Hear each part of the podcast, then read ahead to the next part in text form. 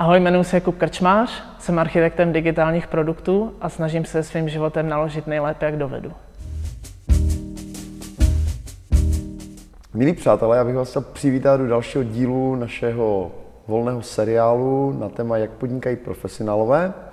Mým dnešním hostem je kluk, výjimečný profesionál Kuba Krčmář. Kubo, díky, že jsi přišel, že jsi přijal mé pozvání k tomuto rozhovoru.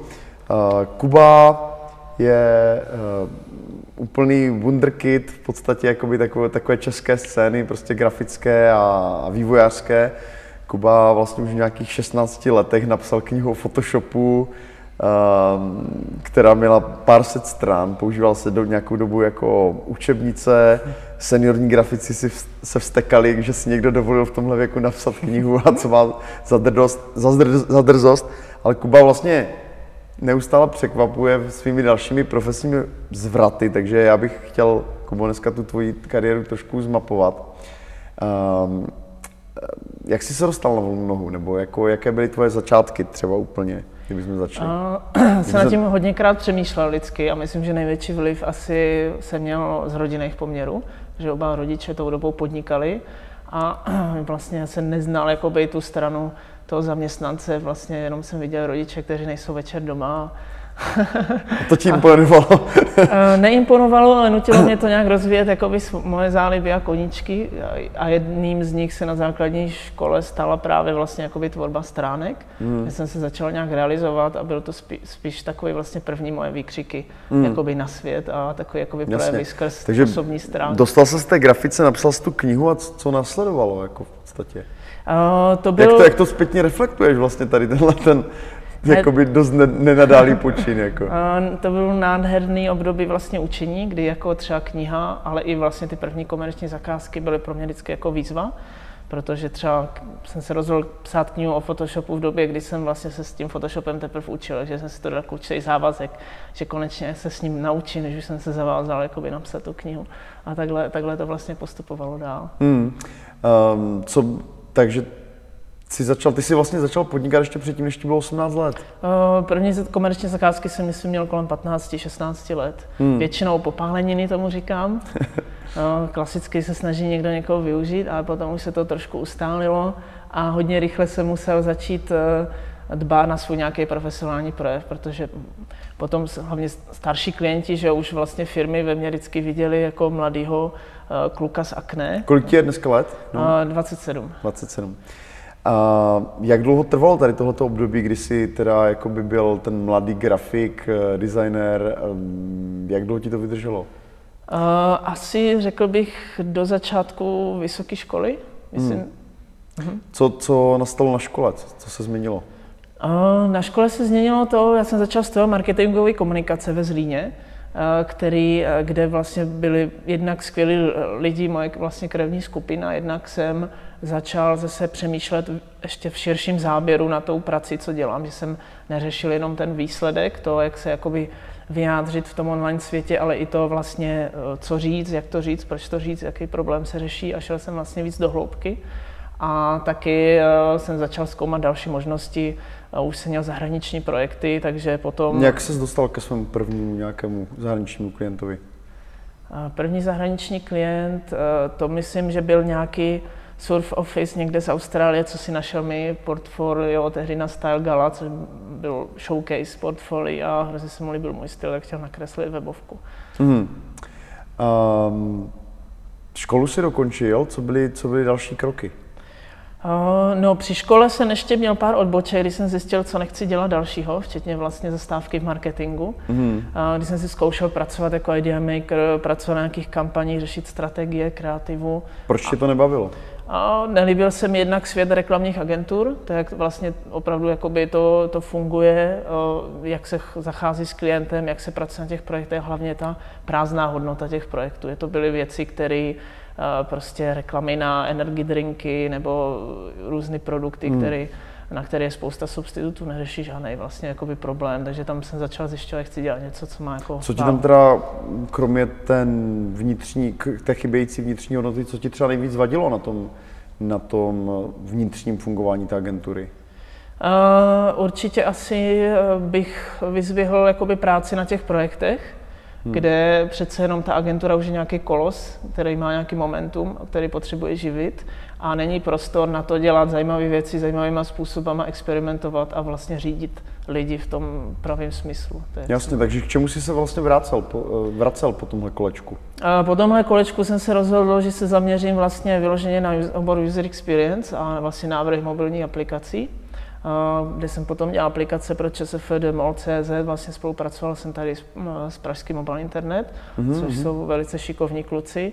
A na základě toho ještě jsem vlastně pokračoval i dál do zahraničí, potom mm-hmm. z Vinět Interactive jsem začal dělat už jakoby globální projekty na mm, Proč jsi se teda nestal UX designérem na nějaký plný úvazek? Jako, bylo zase něco, co tě Zjistil jsem, že nechci, nechci se jednu věc naučit a pak ji opakovat, že vlastně chci neustále dělat nový zajímavý pro, projekty, takže mm. třeba z Vinět Interactive jsem dělal vlastně takhle projekty do Libanonu pro WordPress foto, eh, spoustu jako zajímavých věcí, kdy každý ten projekt byl naprosto unikátní od interaktivní grafiky přes nějaký vizuální storytelling až po jako velice složitou media platformu, která spojovala novináře a velký media housey, mm. takže to byly úžasné vlastně zkušenosti zkušenosti, hodně jsem cestoval, hodně jsem se učil vlastně o těch lidí. Takže, Jaké země jsi navštívil? Vlastně většinou Evropy, ale pracovně hlavně Belgii, USA, Izrael, Turecko a UAE. UAE? Uh, Spojené arabské emiráty. jaká byla ta zkušenost pracovní v těch arabských zemích?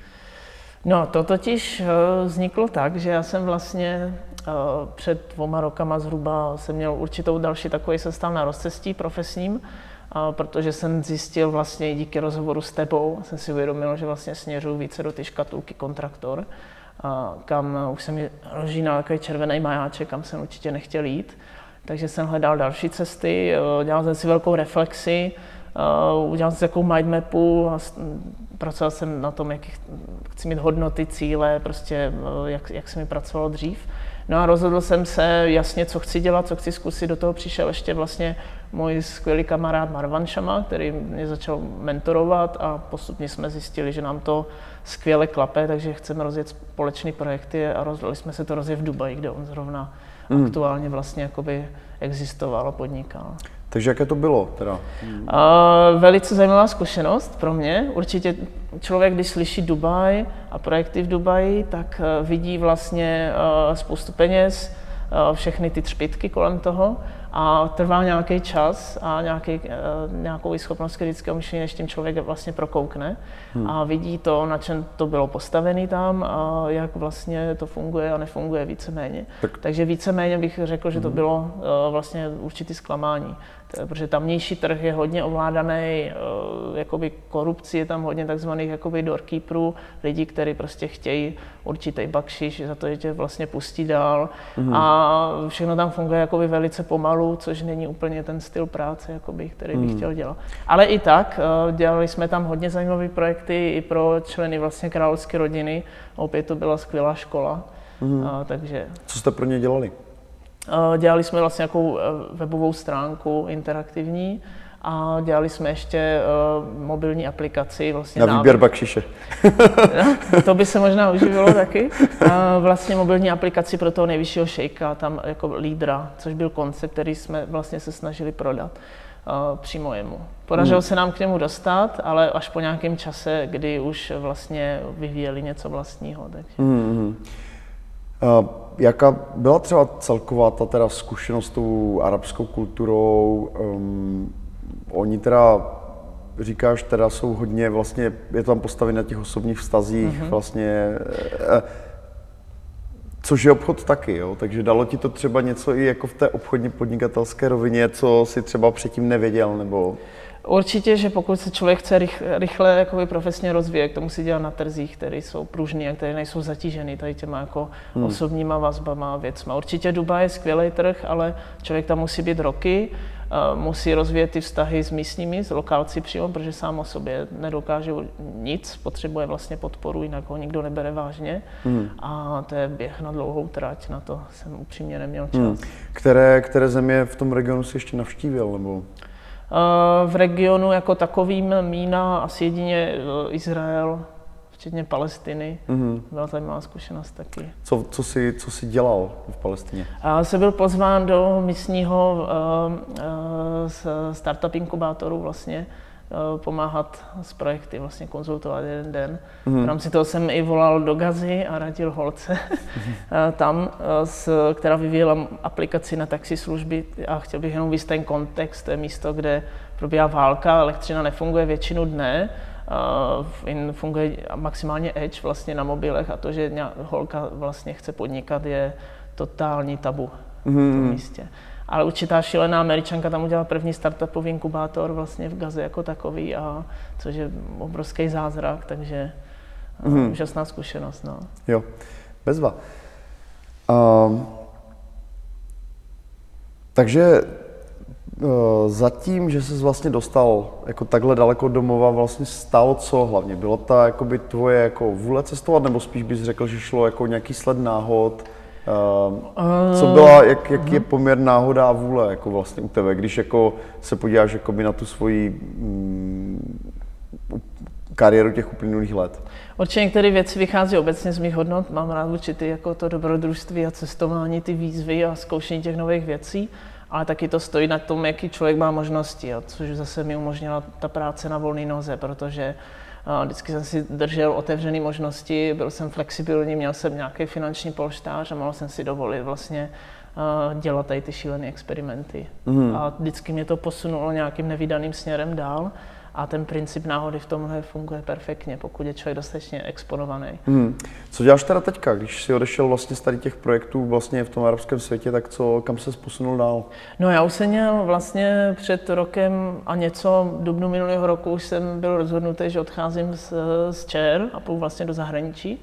Ještě se nevěděl dělat co, ani kam, hmm. ale naposled, na poslední chvíli mě vlastně zastavil Roman Komárek, který je vlastně founder Artstacku, s tím, eh, že mě do toho zavedl a zapojil vlastně do toho projektu, takže teď vlastně pracuji na Artstacku. Mm-hmm. Kde fyzicky pracuješ? Tady v Praze většinou, mm-hmm. což je taková nevydaná teď okolnost mého života, já si to na, naopak moc užívám. Mm-hmm.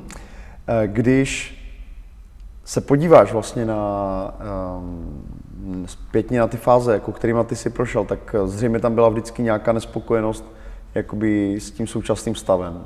Že říkáš sám, vadilo mi to, vadila mi praxe v agenturách, pak ti vadí třeba a, to, že opakovaně děláš podobný produkt. V tom, v tom, co děláš teď, máš nějaký pocit, že Jaký máš pocit vlastně z té práce, kterou děláš teď? Uh, naprosto perfektní, upřímně. A hmm. byl jsem trošku až vystrašeně překvapený, jak moc mi vyšlo přesně to, co jsem si jakoby naplánoval, že chci.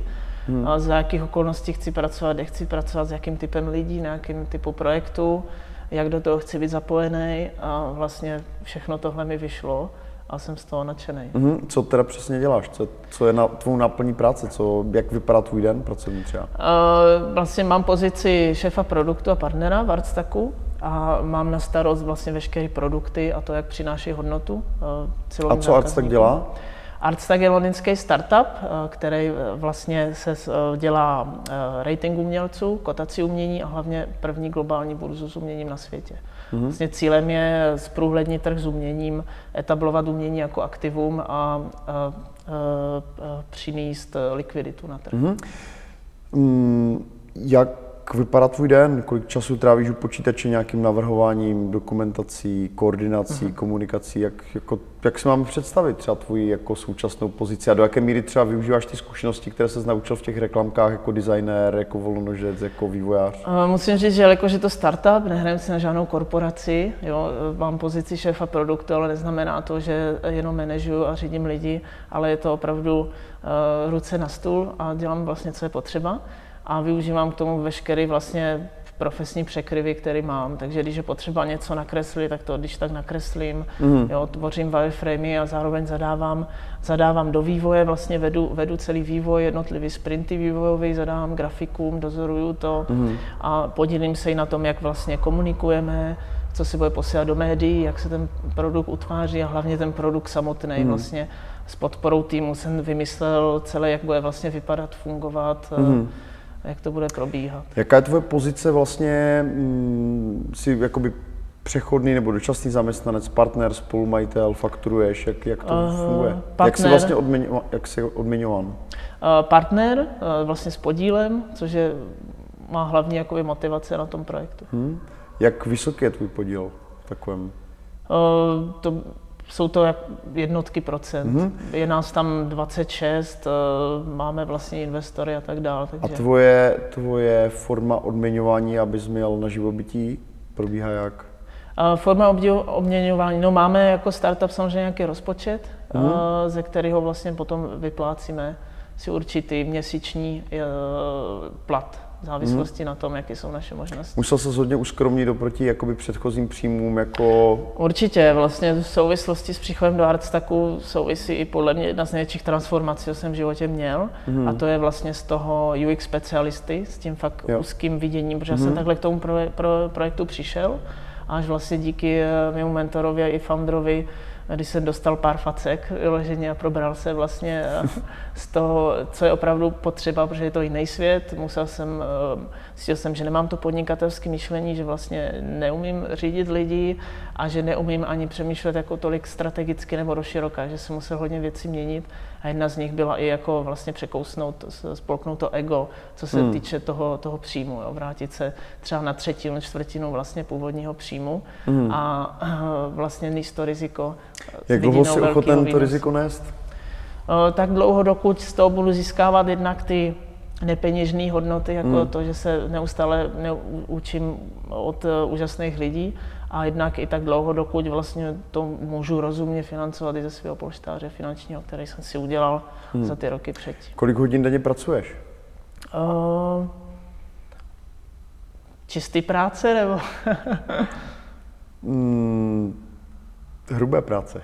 Hrubé práce. Já si myslím, že tak to mám docela hezky, tak kolem těch sedmi hodin.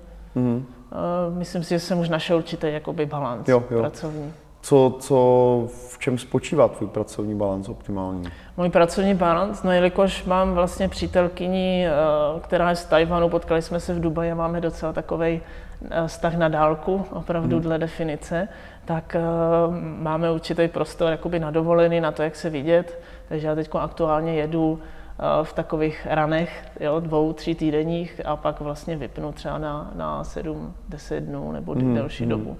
Takže aktuálně to mám vlastně takhle, plus potom ten den, každý, každý den, to je podle toho, pokud mám hodně meetingů, schůzek, vidím se s lidma a tak dál, tak potom radši jdu domů, kde mám vlastně jakoby klid mm. a pracuju. Když mám pracovní den, tak budu do kanclu za ostatníma. A nebo si to tak propojím, že jdu třeba uprostřed dne běhat, nebo si dám šlofíka, nebo si čtu knížku. A fakt se řídím tom, jak, jak to když, zrovna Když obchoduješ, obchoduješ s mením, kdo je tvůj oblíbený umělec? Uh, mám vlastně, na zdi mě teď visí uh, obraz od jednoho Poláka. Od Picasso. ne, ne, od jednoho Poláka, jmenuje se Budkiewicz, vlastně jako abstrakce, kterou jsem dřív uh, zaklínal, nerozuměl jsem ji a teď mi visí na zdi a mám ji hrozně rád, což je, uh, doteď nechápu, co se stalo. mm-hmm, vezma. Uh, takže můžeme čekat od Ars takový to, že bude vzdělávat lidi k umění? No určitě, Hmm? Rozhodně. Jak, jakou formou třeba? Uh, formou jednak ty osvěty, protože celý ten trh z umění je dosud dost uh, vlastně neprůhledný, ovládaný uh, silama, kterým nikdo nerozumí, včetně aukčních domů, než vlastně berou jako jaký velký hmm. PR agentury. A ten, ten vlastně přístup k těm mladým umělcům uh, a jejich jako nějaký promo a vůbec vstup na globál je vlastně uzavřen a celý je to takový dysfunkční. Já beru umění jako uh, oblast, kde ještě jako nestoupila pořádně technologie, kde ještě hmm. neproběhla eh, žádná vlastně velká revoluce, kterou doufám, že my chceme přinést. Hezba. Uh, když se podíváš vlastně na tu svoji jako uh, éru na volné noze a vlastně teďka to, co děláš, co jsou jako hlavní věci pracovní, které jsi naučil? Co jsou jakoby největší lekce, které jsi odnesl vlastně za těch deset let, eh, nebo za těch víc než deset let, co vlastně takhle hmm. tvrdě pracuješ na sobě a abys byl lepší? Největší lekce? To bude znít jako nějaké opakování těch manter, který denodenně no, každý čte, tak ale, ale je to tvoje, velká pravda. To, jak ty to, ty to předpokládám nemáš načtený, ale prostě asi Jasně, je to, to velká prožil, zkušenost. Takže... Myslím si, že nejdůležitější je uh, uh, reflexe, a to skrz jako být schopný sám sebereflexe i skrz vlastně další lidi, ideálně vlastně men, profesního mentora nebo člověka, který opravdu můžu k němu nějakým způsobem zhlížet a on funguje nějaký mentorský vztah. To za prvý, za druhý určitě uh, otevřená mysl a ta flexibilita, vlastně ta expozice těm náhodám, protože na náhodách může vydělat právě ten, co, je, co má ty možnosti se jich hmm. chopit, pokud vlastně přijdou. A pak určitě vlastně fokus a tvrdá práce, no. A s tím, že jako opravdu potřeba si neustále stanovat priority, já si to neustále učím, jak vlastně na to jít, ale nějakým způsobem už mám před očima to, co je to důležitý a vím, že jinak než tím, že k tomu člověk sedne, udělá to pořádně, se, mm. se tam nedostanu. Co ve tvém případě znamená tvrdá práce? V mém případě uh, takový to výjít z ty komfortní zóny a udělání opravdu pořádného výzkumu, pořádně zpracovaného uh, třeba návrhu nějakého rozhraní, který zahrnuje prostě to, je to otestuju, že zatím jdu za dalšíma lidma z týmu, ale pak i všechny ty návaznosti, se to správně zadá, že dostatečně dokážu předvídat ty věci, co k tomu patří a tak dále, tak dále. Takže je to určitý, bych to řekl, že člověk na to pořád myslí, má to před očima, nenechá e, se řídit tím, že má to hodně a začne lajdat jednotlivé věci. Mm. Co bys e, vyřídil člověku, který dneska studuje, třeba ve Zlíně, ty jsi tam měl mimochodem skvělou přednášku pro, pro volnonožce, ta se mi líbila. Mm, co bys vyřídil člověku, který takhle studuje mm, podobný obor jako ty a třeba uvažuje o tom, že by šel podnikat, že by prostě si takhle nějak zahájil kariéru. Co, co by měl dělat? Co bys jakoby radil? No, já si myslím, že vysoká škola je nejlepší platforma na to právě zkoušet různé věci. Hmm. Určitě no, vím, že hodně studentů, třeba zrovna na naší škole, na fakultě marketing komunikaci, kde jsou skvělí učitelé a je to opravdu perfektní platforma, tak jak říkám, ale pokud člověk eh, vlastně nepotřebuje, má to malý odpor, může tím jednoduše proplout, ale pak na konci zjistí, že vlastně o ně nikdo nemá zájem a že nic neumí. Mm. Stejně tak, když jsem tam byl na a ptal se studentů, kolik chce dělat vlastně digitální produkty, digitální třeba marketing, online věci, eh, tak se zvedly ruce třeba jenom 10-15% mm. vlastně lidí v tom sále což jsem jim potom řekl, že dělají obrovskou vlastně chybu. Takže jedna z těch věcí je určitě zaměřit Neproflakat se... to neproflákat to, zaměřit se na digitál a začít už dělat při té škole, minimálně hledat, co aspoň dělat nechtějí a když už našli něco, co dělat chtějí, tak hmm. v tom zvyšovat jakoby tu hodnotu, kterou ti můžou dávat, začít hmm. být ne, Super. nepostradatelný. Uh, Kubo, uh, já jsem samozřejmě obrovským fanouškem tvojí kariéry, kterou sleduju od začátku. Uh, je to prostě 10 let, velice zajímavých, takže ti držím palce s tím současným projektem a ať se ti daří i nadále vlastně posouvat se prostě po takových mílových skocích, jako to máš dosud ve zvyku. Děkuji díky, za rozhovor. Díky, díky. Díky taky.